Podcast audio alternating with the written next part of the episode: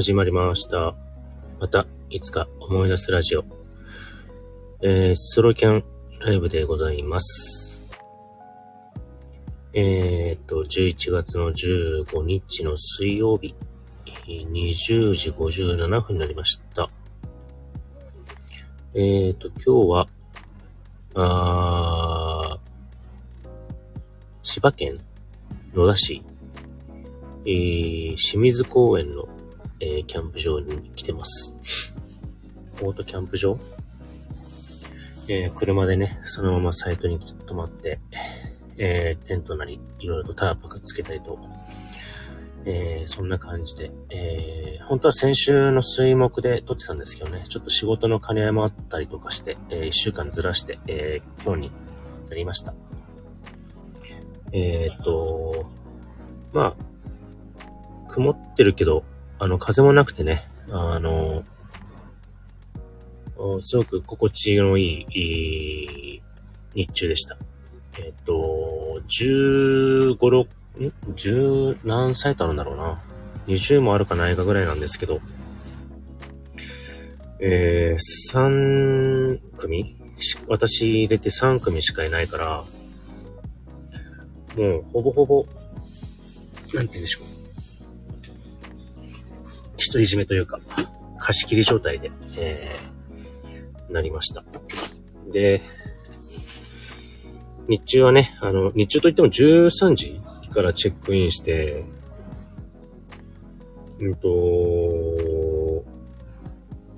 もうね、今日は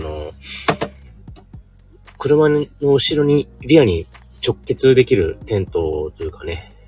まあ皆さんも知ってる人はいるかもしれませんけど、ベタなカースルっていうやつをちょっと持ってまして、それを直結して、おります。なので、割と一人だともう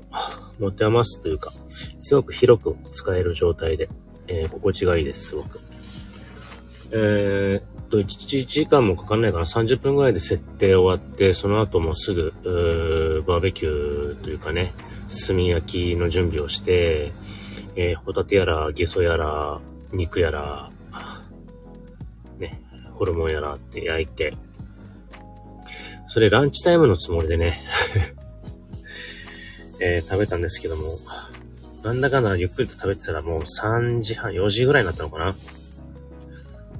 で、お腹いっぱいになっちゃって。いや、だけど絶対に夜も食べたいなと思って、ちゃんと食べて切り上げて、そのまま焚き火タイムをして、7時前ぐらいかな ?7 時ぐらいか。7時ぐらいに、7時前ぐらいか。に、テントに入ってきて、YouTube 見たりとか、いろいろとポチポチしながら、時間を潰してたらね、ちょっとね、なんて言うんでしょう。私配信見てる方は知ってると思うんですけど、爆竹が好きでして、爆竹が若い頃にですね、ちょっと飲み語りの、番組やってて、それをちょっと YouTube で見てたら、ああ、もうご飯食べたくなったな、夕食食べたくなったなと思ってお腹いっぱいなんですよ。全然。今日のその夕食の予定が鍋だったんですよ。もつ鍋。今日もつ鍋セットみたいな、あるじゃないですか。アルミのやつ。一人用のね。でそれプラス、袋でもつを追加して、で、かつ、私鍋にはタラが、いつも、自宅ではね、タラを入れたりとかして好きなんで、タラを買おうと思ったら、ちょっと赤魚が売ってたんで、ちょっと赤魚も好きなんで、今回は赤魚を買って、入れようと思って。で、締めにはラーメンみたいな感じで、もう本当に、一人を満喫するコテコテのメニューをですね、ちょっと買い出しして、現地に入ったんですけども、もうね、お腹いっぱいなんですよ。今、先ほど食べ終わって、全部食べちゃいました。もう、もつも食べたし、追加のもつも食べたし、締めのラーメン実は2玉食べちゃったんですね。もう、お腹がパンパンなんですけでも、これでいいんですよ、キャンプって。物足りなさ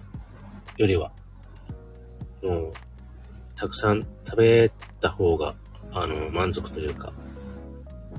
なので今、先ほどね、ちょっと、もつ鍋を食べ終わって、今、一人でテントの中にいる状態なんですけども、まあ、ポチポチいろいろとやったりとか、YouTube とか見てたんですけど、あれですね、車のリアに直結してるテントなんで、スペースとか広さ確保できるんですけど、それなりにやっぱり冷たい空気も入ってくるんでね、ちょっと部屋っていうか、テント内は、割と、ちょっと今、冷え込んできたかなって感じです。で、12月かな ?12 月に、また、ソロキャンを用意予定してるんですけど、それはもう年末で仕事納めをした、翌日かな ?12 月の28日かな ?28、29で、また、ここに来ようかなと思ってまして。で、去年も、やってるんですよね。年末仕事納めし終わってから。12月の26とか27日ぐらいだったかな。その時は、茨城の方のニコニコキャンプっていうところがあって、すごく日の出が見れる綺麗な、景観が見れて、かつその山なんですけどね。すごい当然やっぱりその時期だと冷え込んで、マイナス、あの時は2度とか3度まで行ったのかな。で、結構、あれだったんですよ。今回のその、カースルの中に、さらにワークマンの一人用のテントを入れて、もう冷たい空気をシャットダウンさせるために、もうすんごい防寒とか考えたりとかして、電源サイトがない、じゃないので、ポータブルの電源持って行ってるんですけど、やっぱり冷蔵庫とかいろいろと使うんで、あんまりこう使いたくないなと思って、もう本当に防寒着とか、あと床にはまあ、当然アルミシートとかね、いろいろとやるんですけど、プラスね、スタイロフォームあるじゃないですか、断熱材。断熱材とベニヤがついてるやつ。あれをですね、ちょっと引いたりとかして。だから意外とね、寒くないんですよ、それが。もうマイナスだったんですけど、結局ちゃんと寝れた気がします。うん、当時はね。で、今回はあんまりそんなごちゃごちゃしたくないなと思って、まあ今もね、ほんと去年はテント入れてたんですけど、テントインテントを今回しないように、防寒をしっかりしていきたいなと思っております。まあ別に配信する予定ではあったんですけど、とはいえ何を話そうかなーって考えてたわけでもなく、本当に、今のね、今日の状態を話してるだけなんですけども、まあやっぱりね、ここ、なんて言うんでしょう、1ヶ月も経たないですけど、やっぱり、心の中でね、今すごく引っかかってるものは、ごめんなさいね、今、テントの中で一人で、ビール飲ませてもらってます。この後、ちょっとワインに変えようかなと思ってます。いただきます。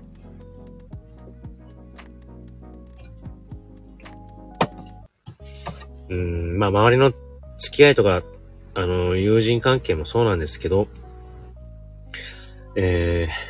っぱりね、ちょっと心に引っかかってるものっていうのが、どこかに、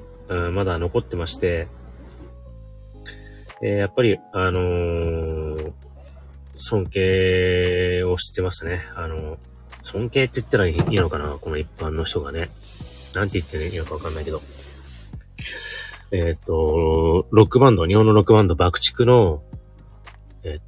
ボーカル、桜井敦さんが、先月の19日にね、亡くなりまして、間もなくね、1ヶ月経つんですけども、なんでしょうか。なかなかこう、心が晴れないというか、そういうのがずっと付きまとっているような状態です。まあ、Twitter、X か今ね、Twitter とかでも、やっぱりそういう界隈のフォロワーさんたちばかりなんで、もう毎日のようにやっぱり悲しみの声というか、ばかりですしね、なかなか、心が晴れない状態ですけども、なんとですね、爆竹さん、亡くなられた後、っていうか亡くなられてる最中っていうのは実はツアーの初日だったんですよね。で、今回ツアーも全部、その後当然ですけども、公演中止になったんですが、ツアートラがですね、ちゃんと予定通りのその公演日に、各全国にちゃんとツアートラが会場に行ってですね、ターポリンって言って、その、幕みたいなやつにね、桜橋さんへのメッセージをかけるような状態をちゃんと設定 してくれて、まあ本当に、ファン思いなんだなーっていう部分と、すごく辛いでしょうね。やってるスタッフにしたって、それをね、まあ見守るメンバーさんもそれがファンのね、気持ちとか声が本当に救いなんでしょうけども、まあ、お互いにね、本当にこう、辛い中、それをやり遂げて、間もなくね、年を迎える予定なんですよね。で、私も、実は、来週になるのかな？あ、今週か。今週の19日に豊洲ピットで、ライブ予定だったんですけども、そこにも多分、そういうね、ツアートラックが来て、メッセージをかけたりとか、あと、物販もね、やってるみたいなんでね、やっぱりもし今、買うことって今まであんまりないんですけど、まあ、記念でなんかね、まあ、会場で買えなくてもね、ちょっと今回のツアーグッズはどっかで、買おうかなと思っております。オンラインとかで。で、爆竹といえば、年末恒例の12月の29日、日本武道館で毎年ね、ライブやってるんです。もう、2000年ぐらいからやってるのかな。でもその前からちょこちょこやってたから、もう当然20回以上やってるんですけども、20回というか20年以上、ね、20年以上武道館とかっていうのを同じ日にやるっていうのはすごいなと思って。まあでもそれをね、やれない状態、お別れをしてしまうっていうのは本当に、心苦しいなって思った、矢先にですね、昨日、オフィシャルの、通達が来まして、なんとですね、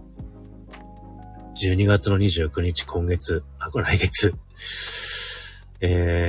いつもでしたらね、The Dane in Question っていうタイトルでやってるんですけど、何が出るかわかんないよっていう今までのね、曲をこう、セットリストを作ってやってくれたりとか、まあ、場合によっちゃ、その年のツアーの最終日に設けたりとかしてるんですけども、それが中止になった矢先にですね、爆竹現象2023みたいな感じで、本当にデビューして間もない時とかの爆竹現象っていうタイトル、それをあえて使って、2023年の今年の12月の29日に武道館でライブをするっていうのが決まりました。正直びっくりですね。なんて言うんでしょう。何かしら、実はね、何かしら忍ぶ会をやるのかなと思ったんですけど、忍ぶ会は実は違う、12月の8日、9日でね、実はやるんですね。ゼップ羽田で。まあ、花を喧嘩したりとか、まあ、要は映像とか、ね、音源が流れたりとかっていう、まあ、感じにはなると思うんですけども、多分、祭壇があって、そこに、ファンたちが喧嘩するっていうね、本当にこう、1万人以上が多分来ると思うんで、すごく大変だと思うんですよね。うん、ですけど、なんと29日ライブをやると、じゃあ、問題のね、ボーカルは誰がやるんだろうっていう話なんですけども、どうなんでしょうね。こういうスタイルっていうのは初めて経験今回しますし、まあよくあるのは、まあそのなんて言うんでしょう、その界隈というかバンド仲間での、仲間たちがこうマイクをね、何人か持って複数人で歌うのか、ローテーションで歌うのかわからないですけども、多分そういうイメージなんじゃないかなって思ったりもしますし、例えば今までのね、桜井敦さんの映像とか音声を流しながら、他の楽器隊のメンバーが生音で演奏するのか、それこそ X のヒデの時になんかホログラム的なものを出したりとかするのか、もうそんなことしたらもう何やってもちょっと、ね、込み上げるものが出てきちゃうなと思って、むしろホログラムみたいなことやられたら、ホログラムでいいんでしたっけ？ちょっと、スターウォーズのね、こう、透明な映像が出てくるみたいな感じ？立体感、3D の。なんかそういうのが出てきたら、なんかもうそういうこと使っちゃうのかよって思いながらも、でも出てきたらやっぱりちょっとすごく込み上げちゃうものもあるんだろうかなと思ったりとかね、すごくいろいろと想像しちゃいますけども、まあメンバーなりスタッフさんなりがね、いろいろと考えたスタイルをやるんでしょうから、まあでもね、地方、私は都内に住んでますけども、で、大阪とか北海道とかにもやっぱりそういう、お友達がいるんで、やっぱり毎年ね、ライブが終わった後に、打ち上げというか、忘年会みたいな感じでね、よく、多くて40人ぐらいとか3、40人集めてよくやったりとか、してましたけど、今年どうかな、もう、やろうか、やらないかって話だった。やるかって言ったのかな、やるかって。で、今回ね、こういうことになったから、あ、もうできないんだなと思ったけども、やってみる価値もあるのかなって思いますね。なんかそういう時しか、人が会うことができないんで、できれば年末ちょっと会えればなと思いますんで、計画しようかなとは思ってます。で、やっぱり、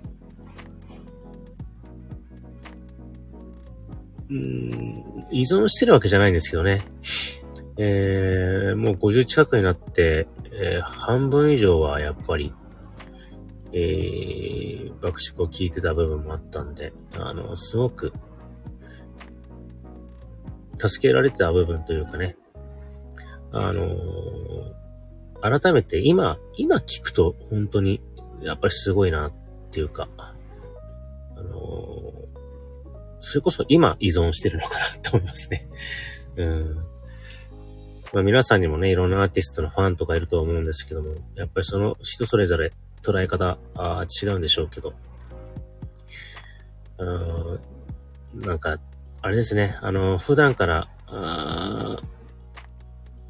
会ってはいけない人というか、触れてもいけない人、声をかけてはいけない人っていうのは分かってて、これからもずっとそのままだから、ね、会わない方が絶対いいんですけど、でも本当に会えないんだな、もしかしたらどっかでって思っちゃったりとかしてたから、これで本当に会えなくなっちゃった人なんで、本当に遠くて近い、近くて遠かった、人でしたね、本当に。どっかで、会えるかなって思ったりもしてましたけど。もちろんね、過去にね、ライブで、実は最前列で2回ほどあったんですけども。ね、みんなファンだったら私を見たとかね、今は絶対あっちゃん私を見たとかってなるんでしょうけど、私もね、やっぱりね、睨まれたとかね、なんだお前みたいな感じで見られてたんじゃないかな。手も上げないし、踊ってもいないし、ただただ腕を組んでずーっと桜井さんを見てたっていうね。あれは本当に、貴重な経験でしたね。一番近かった時だよね、それが。本当に。まあそういうね、思い出がやっぱり今の、なんて言うんでしょう、こ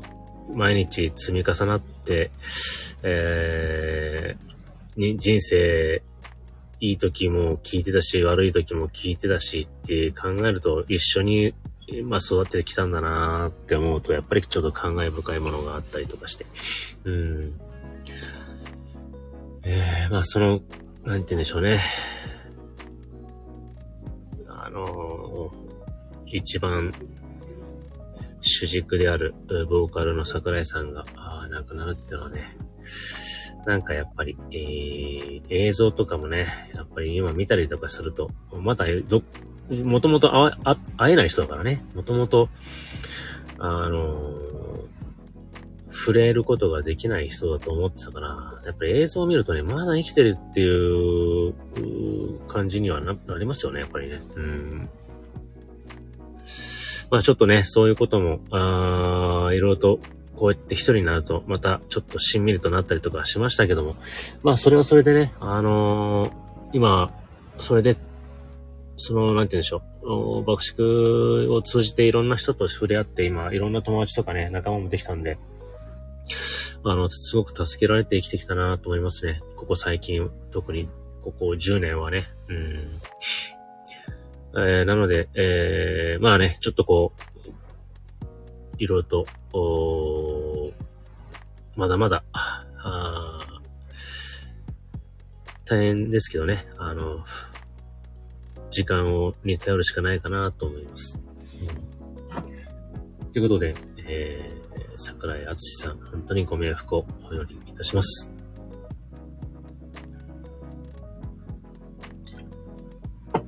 はい。で、喋りすぎててね、ちょっとね、火も何もつけてないから、ちょっと寒くなってきたんですよね。で、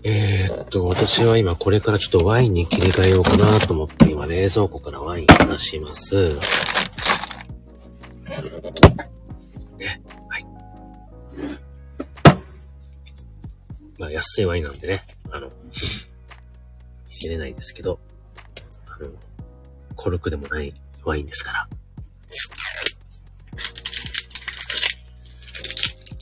でもね、今日久しぶりにちょっと食べました。ち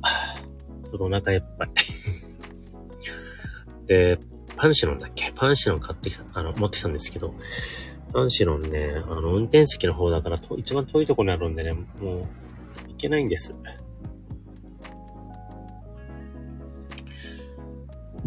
なので、ちょっと、パンシロンは我慢します。で、これから、ワインに切り替えます。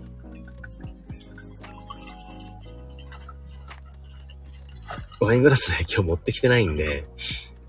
コーヒー飲もうかなと思った、カップに入れて飲みたいと思います。いただきます。お疲れ様です。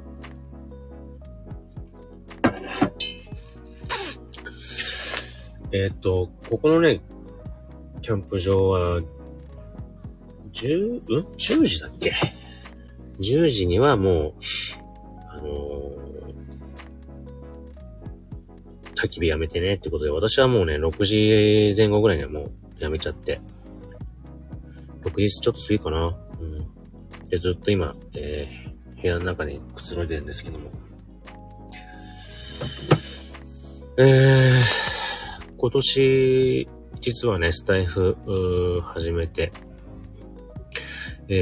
配信も50回過ぎて、今日に至りますけども、まあ別にね、こう営利目的じゃないから聞いてない人の方がほとんどなんでいいんですけど、このタイトル通りまたいつか思い出すラジオっていうことで、自分の暴力的な感じでちょっとやってるんですよね。結構ね、こう、やっぱり、思い出すとすごく、なんて言うんでしょう。その時その時の背景とか、感情とかってやっぱり戻ってくるじゃないですか。で、こういう人たちいたな、ああいうことがあったなって、その思い出すってすごくなんか、個人的な、なんか、今まですごく、その都度、ターニングポイントがあったりとかする部分があったりとかね、あるんで、できればね、またこの音源がね、例えば5年後とかね、10年後とかにも聞けたら、ああ、あの年は、あの時はってこういうことを言ってた、こういうことをやってた、こういう仕事をしてた、ああいうとこ行ってたっていうね、いい生音、生のね、記録になると思って、やってたんで、やり始めたんで、すごく、いいものを見つけたなと思います。特にね、情報発信するものでないし、別に人をね、こう、楽しませることを言ってるわけじゃないんですけども、なんでしょうね。こういうのって、自己満足なんですよね、でもね。本当に。営利でやってる人ももちろんそうでしょうし、そういうことじゃない人でも習慣でね、やってるってことは本当に大したもんだなと思いますし、見習いたいですね。うん、で、本当はね、思い出すことの話をいろいろとね、実はしたくて、このラジオをやり始めたんですけど、何を思い出すのがいいかなっていうか、何を思い出したかったっていうか、どんな思い出話を、懐かしい話をしたいなと思ってて、例えば、今まで見てきた、なんて言うんでしょう、アニメとか漫画とか、ね、あと、なんでしょう、そういうものって、なんかこの人こういう時代の人なんだなっていうのがバレちゃったりとかするけど、ね、そういうのをちょっとやりたくて、じゃあやろうかなと思って今、これを機会に、まだ30分ぐらいあるからね、ちょっと1時間限定の配信にしようと思って、眠くなっちゃったらあれだし。じゃあ、手っ取り早くじゃない。よく、世代がわかるので言ったら、じゃあ少年ジャンプの、週刊少年ジャンプの私の、時代背景、時系列は別にいいかな。うん、よく見てたやつね。少年ジャンプを見るきっかけになったのはね、兄貴なんですよね。兄貴がね、やっぱり少年ジャンプ買ってたんですよ。4つ上なんですね。小学生の頃だよな。小学生の頃、見てて、実はね、小学生の頃に初めて見た頃の、家にあった少年ジャンプを見た頃っていうのは、鳥山明さんのドラゴンボールじゃなくて、ドクタースランプあられちゃんだったんですね。あられちゃんが確か、ジャンプに出てて、で、まあアニメでも見てたから、雑誌、てかこれが漫画なんだなみたいな感じだろうな。ただね、そんなにね、ずっと見続けた記憶はないんですよ。ほとんど、当初、もう初期の頃ね、見た時っていうのは、あられちゃんがいたなっていうところから、ドラゴンボールが始まったりとか、いつの間にかしてたような感じかな。で、それとともに、やっぱり一番よく見てたのは、筋肉マン。筋肉マンをもうやってたかな、その時はね。うん。で、私は筋肉マンはもう一巻からずっと単行本買ってたし、で、あと、キャプテン翼。ね。サッカー漫画の報道ですけど。キャプテン翼と、あと、北斗の拳。うん、この辺がね、まず、個人的にはもう、二大巨頭でしたね。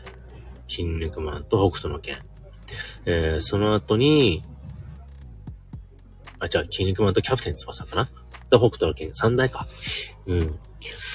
で、ドラゴンボールは確か兄貴が単行本買ってたんじゃなかったかな。その後、俺が引き継いで買ってたんだったかな、わかんないけど。多分兄貴だったかな。うん。私はね、結構、当時は、発売日とかに、本屋に朝一オープンするのもあって、当時は、それこそ消費税とか始まる前ぐらいだよね。360円とか、そのぐらい始まった後かな。360円ぐらいだったのかな、一冊ね。そう、一冊360円の単行本を、こう、本屋に行くとさ、新しくさ、表紙が出てる、なんていうの、メインでこう、ダーンで出てるのさ、なんか嬉しいんだよね。うん、キャプテン翼で、あー、このイラストが表紙かとかさ、北斗の拳もキングマンもそうだったし、もう本当にやっぱり新刊がこう出てると嬉しくてね、買ってましたね。で、ドラゴンボールも始まって、まあ、あとはね、実はその辺が結構メインで見てて、結構ね、うろ覚えなのが、例えばセイントセイヤとか、あと何かな、もっと昔からあったやつって言ったら、こち亀とかね。うん、こち亀、そういえば全然見なかったな、あんまり。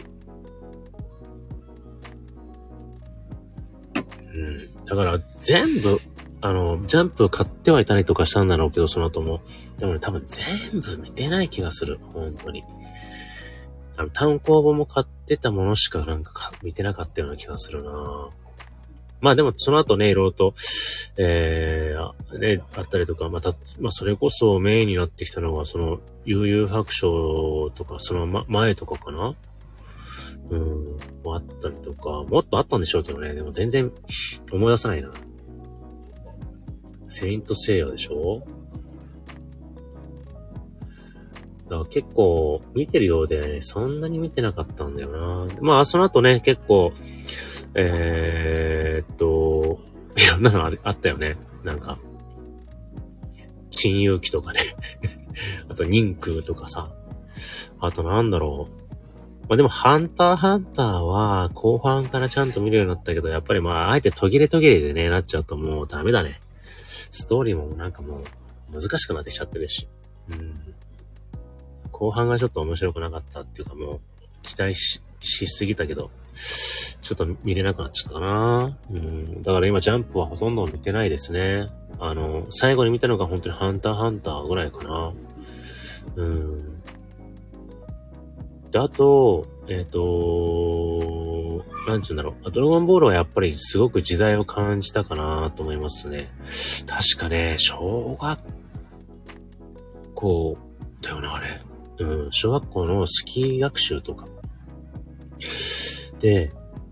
スキー遠足とか行く冬だったから、なんかね、冬の時に、あれが始まったんですよ。ラディッツとか来たんですよね。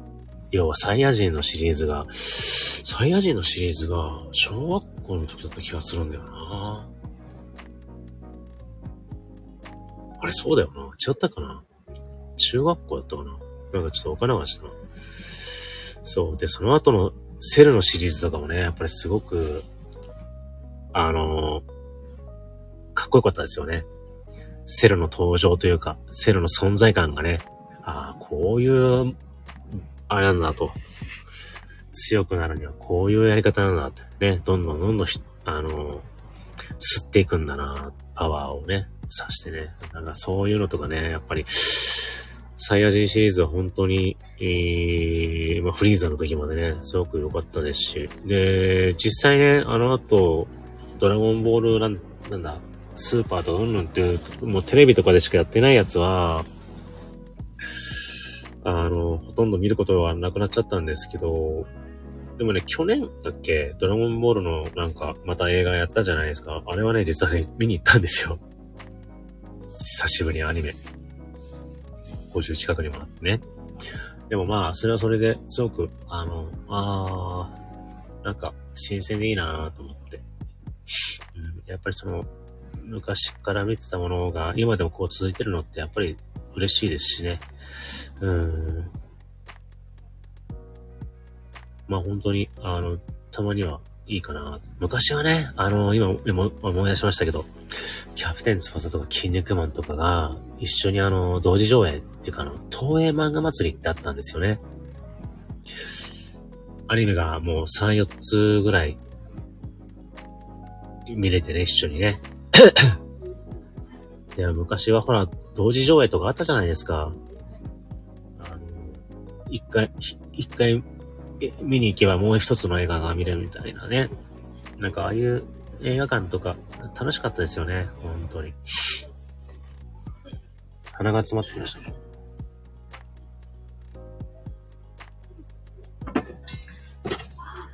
まあでも本当、まあジャンプもね、やっぱりこうやって、時代とともに、見てたものでも、まあ学生時代が特にね、見てたものもありましたけども、あとね、週刊マガジンもよく見てましたね。週刊マガジンはね、やっぱり、私の中では、あれなんですよ。サッカー漫画のオフサイド。あれがやっぱりすごく好きで、よく、まあ当然単行本も買ってたせいもあるんですけどね。そう、オフサイドっていうのがね、キャプテン翼と、あと違って、現実的にありそうなストーリーなんですよ。キャプテン翼ってすごくもうほら、必殺技とかさ、すごく、実際のサッカーではなかなかありえないアクロバッティングなサッカーとかあるけど、オフサイドは、最初の頃のストーリーが、まあ、高校サッカーなんですよね。で、私も当時高校生だったからかな、確か。高校生の時からだよな、確かな。そう、すごくね、なんかこう、現実的な、ストーリーというかね、インターハイとか、高校サッカー選手権とかさ、なんかそういうのとか、すごくドラマが感じられてて、すごくあの方の作品はすごく好きでしたね。で、その後なんか J ドリームとかね、本当に J リーグの舞台にした、漫画も出たりとかしてましたし、それも引き続き見てましたね。で、最近はね、どちらかというともう、まあ、それは当然なくなっちゃったんですけど、何気にね、こう、ちょこちょこ気になりながら見てるのが初めの一歩なんですよね。やっぱりあの辺も勝負が、なんて言うんでしょう、マッチングがすごく、夢のマッチングなんですよね。いろんなさ、階級、いろんな、ライバルがさ、それこそ、今、主人公の一歩がね、まあ、怪我かなんかで、現役引退しちゃったんですけど、主人公がね。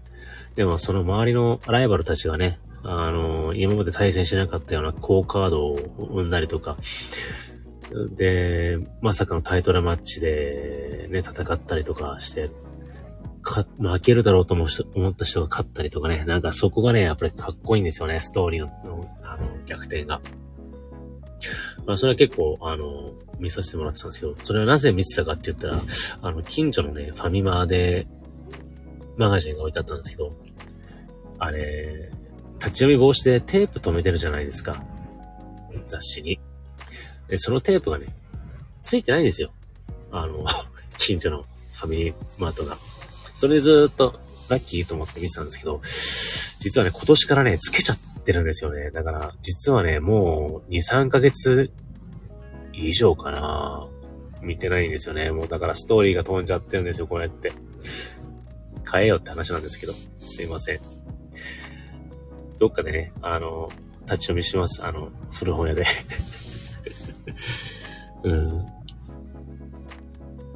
まあでも、そうね、こういうのってほら、一人で話すと限界があるんだよね。だからね、こんなアニメもありましたよね、漫画ありましたよね、とか、出てくるとすごく、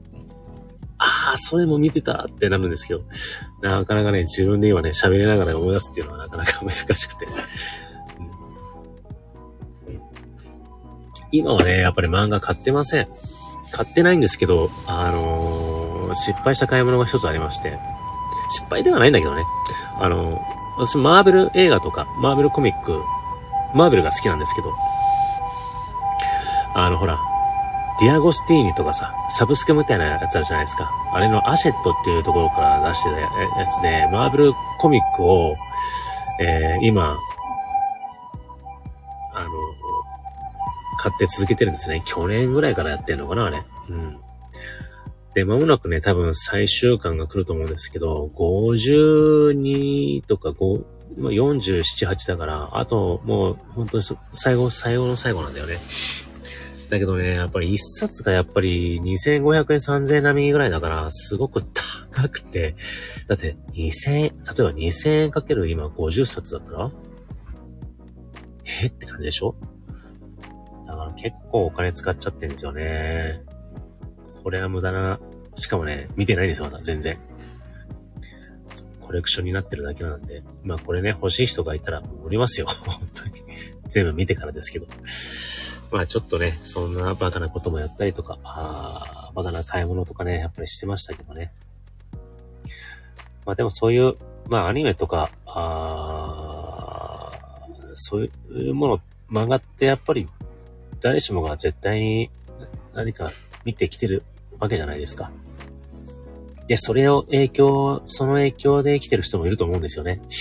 うん、考え方とか喋り方とか言葉の使い方とか。うん、そうだ、さっきの爆竹じゃないですけど、その桜井さんの言霊とか、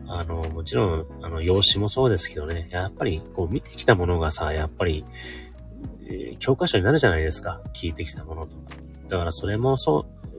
だし桜井さんもそうだし、なんかそういうアニメとか漫画もなんかそうなのかなって、思うんですよね。まあ桜井さんの爆竹とは言いましたけど、例えばその音楽とかね、うん。やっぱりその時代背景、その時その時に聞いてきたものっていうのは、やっぱり、こういった改めて思い出すとさ、こういうことやってた、ああいうことやってた、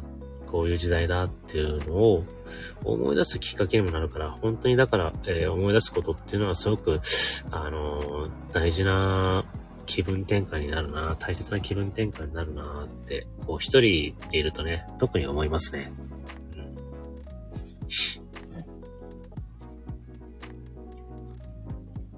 で、あまりね、こう、深入りしちゃうと、一人だとお酒も飲んでるから、泣いちゃったりとかするかもしれないから、あまり深入りはしないけど、うん、まあでも、桜井さんがね、亡くなったって、その訃報を聞いた、訃報が流れたのが24日なんですよね。先月の10月の24日だったんです。で、その翌日が実は、健康診断で休みだったんですね。で、午前中健康診断行って、で、帰りというかね、その後に午後に、亡くなった、もう、と思いながら、そのままね、カラオケ行ったんですよ。まあ、いろんなもともと仕事の使いもあって。やっぱり爆竹の歌を歌って、たらですね、やっぱり、これも不思議とね、本当に自然に涙が流れましたね。本当に。うん、だから、よく、なんて言うんでしょう、アニメとか、あと、歌番組とか、あと、お笑いもそうだけど、過去の番組とか、やっぱりさ、やるじゃないですか。昭和の番組、ベスト100とかさ、なんかまあそんなイメージ。要は、もう、貯めて、ね、そういう番組で専門的にやったりとか、ああいうのはね、ほんと好きですね。なんかやっぱりその時代とかその時を、本当に、まあ何回も同じこと言ってますけど、やっぱり思い出すことが、なんかすごく、気分がいいというかね。まあ嫌な思い出もあったりとかしますけど、でもやっぱりそれはそれでもう過ぎ去ったことだから、なんかこう、なんていうのかな。だからこそ思い返せるっていうね。なんかそういう、吹っ切れたことが、できるんで、本当になんかスッキリしますね。そういうことやると。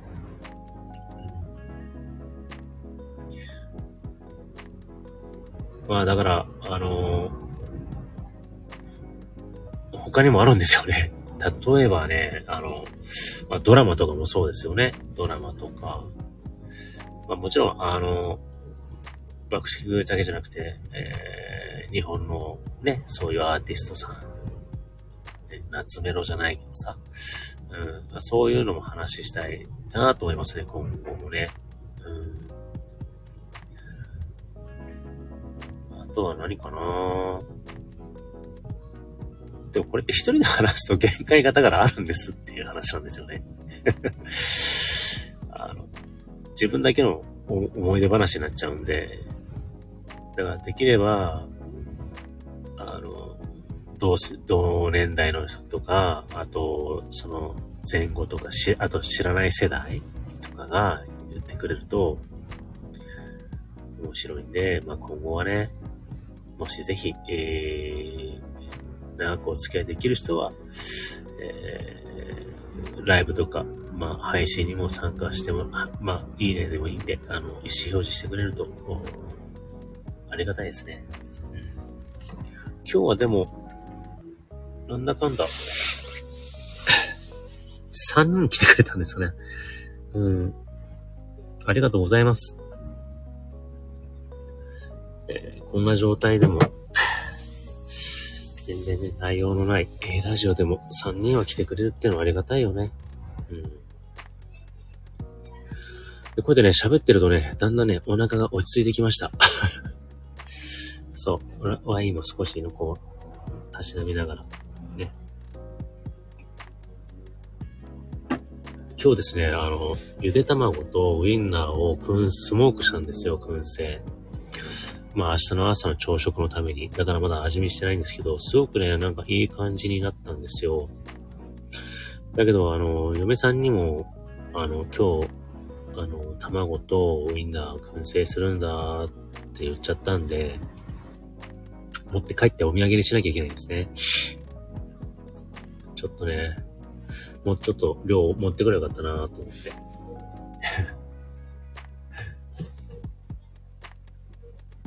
よいしょ。あとね、ちょっと今年っていうかここ最近か、ちょっといろいろとね、仕事の合間に YouTube とか、いろいろと、まあ、ポチポチしながらちょっと調べてるんですけど、来年、新NISAって投資信託ね、株式投資、投資信託、新NISAが始まるじゃないですか。で、私今積み立てNISAやってるんですけど、いよいよね、その新NISAに変わって、まあいろいろとね、増枠したりとか、セッティングをね、今月中にやろうかなと思ってるんですけど、あ、ごめんなさい。あくび出てきちゃった。まあ、騙されたと思ってもうやるしかないかなと思って、こういう投資信託って。全部が全部全財産をぶっ込むわけじゃないから、ただね、やっぱり今のままじゃ、銀行貯蓄だけじゃ、やっぱり限界があるよねっていうのは確かなんですよね。やっぱり、お金に働いてもらって、運用していかないと、その先、自分たちが生きていくその先の生活とか、何か有事に対して、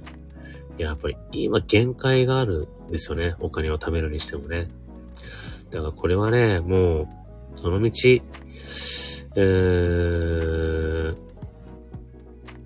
使ってはなくなっていくお金だから、ね、下落とかさ、そういうことを気にしててもしょうがないし、やっぱり自分たちが70、80、90になった時に、お金がこれしかないから、もうあとは、ひもじい生活して、何にもどこにも行かないで、孤独死か、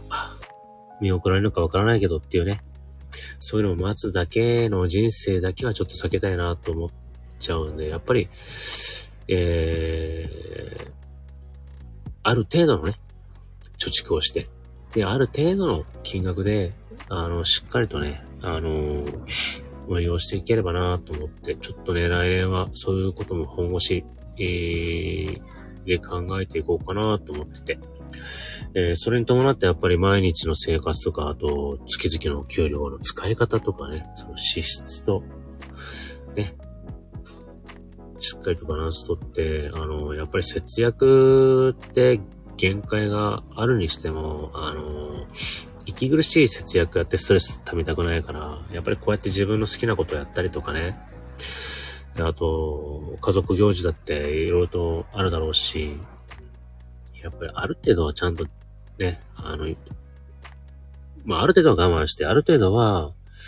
やっぱり、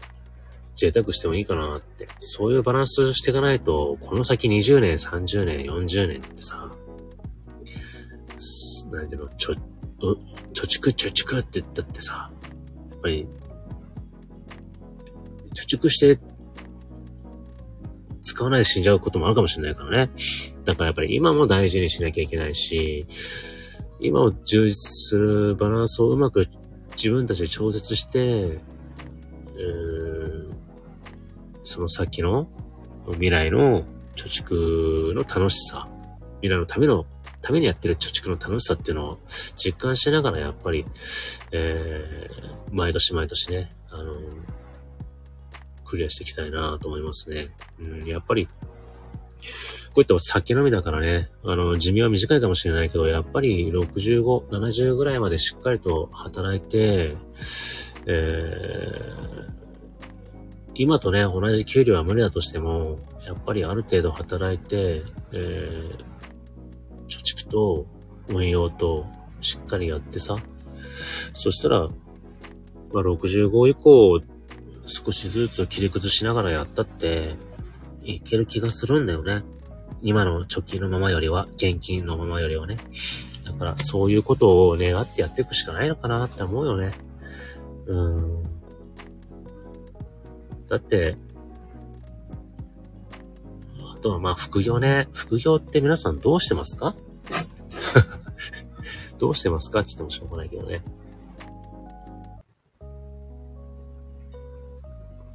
副業ってさ、やっぱり、今からスタートするとさ、すごくリスク高いよね。やっぱりね、何するにしてもね。だって、側近というか、即利益につながる仕事ってなかなかないでしょうしさ。やっぱりそれなりにスキルとか、自分たちの心の職設定をしっかりとやらなきゃいけないだろうからね。もちろん、天性なものは除いてね。なんかそういうことを考えるとね、やっぱりすごくもうちょっと頭使ってやってきゃよかったなぁと思いますね。っていうか、本当に20代の頃の方がもっとアクティブにやってたなって。本当にパソコン、当時ワープロとかさ。ワープロって知ってる人いるのかな？本当にワープロ、パソコンじゃなくてワープロの時代だったんでね、私はね。ワープロの技術とか、もっと、ね、まあ当然あと、ホームページも作ってたりとかしてたしなぁ。なんで今、できないんだろうな。なんかすごくもったいないなぁと思う。今の自分が。なんかもうちょっと、なんていうのかな。頭の中の整理をしていかないといけないかなと。すごくね、いろんなものに目に行っちゃって、なかなか定まらないんですよね。まあ、副業にしてもそうだし、お金の管理にしてもそうだし、仕事にしてもそうですけど、やっぱり優先順位とかをうまくこう、組み立てるっていうのは、本当に、普段からね、やっぱり養っていかなきゃいけないし、あと、今まで生きてきた、培ったものとかね、選球眼じゃないですけど、やっぱりそういうものももうちょっとね、こう活発的に利用して、もっともっとテキパキとこう物事を考えて、仕事にしてもね、プライベートにしても、もっと効率のいい発言であったり行動であったりしたいなーってちょっと思いますね。なんかやっぱりちょっとね、こう日々の仕事に追われてるのを理由に、やっぱりちょっとね、こう、思考能力だったりとか、体にしてもそうだけど、鈍くなってきてるっていうのはね、ちょっとね、それが今、ちょっと腹立たしい部分かなーって。で、いろいろとリサーチしたり、いろいろと勉強っていうかね、情報収集すればするほど、焦ったりとか、するんだけど、そこはね、やっぱりちょっと自分の、なんて言うんでしょう。今までの経験をもっとフル活用して、もっと冷静に判断して、物事を進めていければなって、何の話なんでしょうかね。これちょっと反省してるって感じなんでしょうね。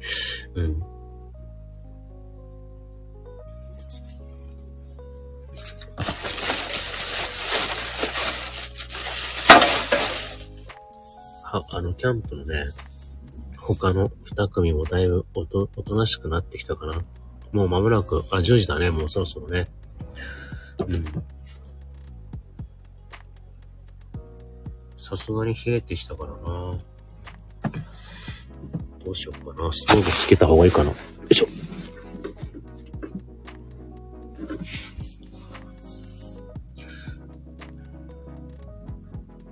まあでも本当、キャンプはね、本当にやってよかったなと思います。こうやって一人の時間が作れるっていうのは本当に私の中では必要で、嫁さんと二人で、ね、いるときも本当幸せですし、で、一人でいるときもさ、やっぱり、ほら、なんていうの、その考えてる、物事を考えてる時間って、なかなか二人でいると、ないときとかもあるし、で、変にその考えてる時間がさ、相手に不安を招いたりとかさ、するかもしれないし、ね、何を考えてんだろうって。私たち夫婦はね、どちらかというと多分個人個人の時間がね、結構好きなんですよ。一人一人の、時間が必要だと思ってると思うんで。まあ、本人はね、寂しいっていう時もあるけど、うん、まあ、その辺も含めてね、でもやっぱり、私自身はそれでも、やっぱり一人の時間を持って、こう、いろいろとね、子供心なりにこう、バカやったりとか、こうやって考える時間、すごく、設けるようになって、よかったなって思いますね。うん。で、これがなんか、なんていうの、このサバイバル感がすごくやっぱり、秘密基地感もやっぱり好きで、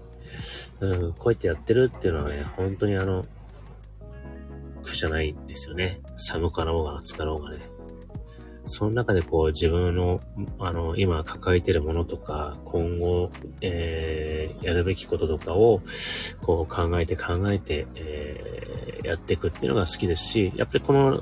スタジオ、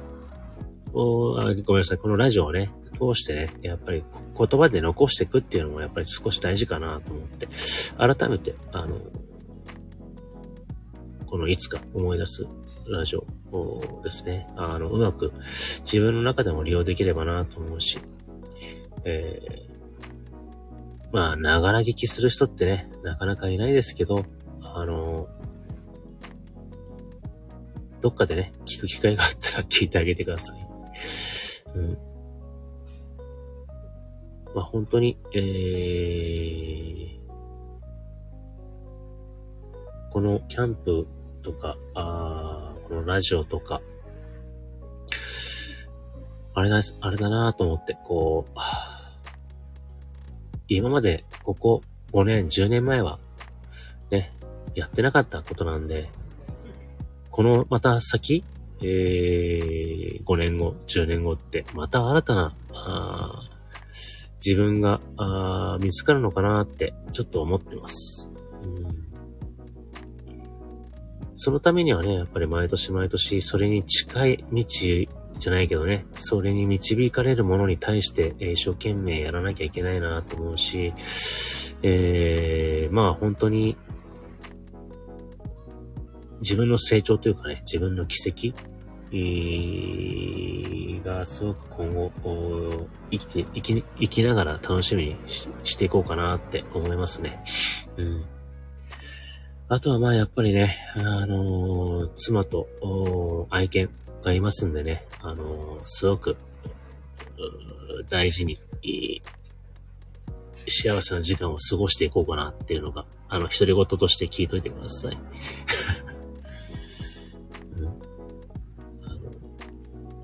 家族には本当感謝しなきゃいけないなと思いますし、愛犬にも本当癒されて、生きております。はい。まあなので、本当に今日もすごく満喫したキャンプになりました。また来月の年末、こうやって1時間ぐらい、独り言喋れればなと思うんで。で、またね、それまで、毎日じゃないけど、ちょっとね、不定期で、配信しますんで、よかったら聞いてください。それでは、またいつか思い出したらお会いしましょう。おやすみ。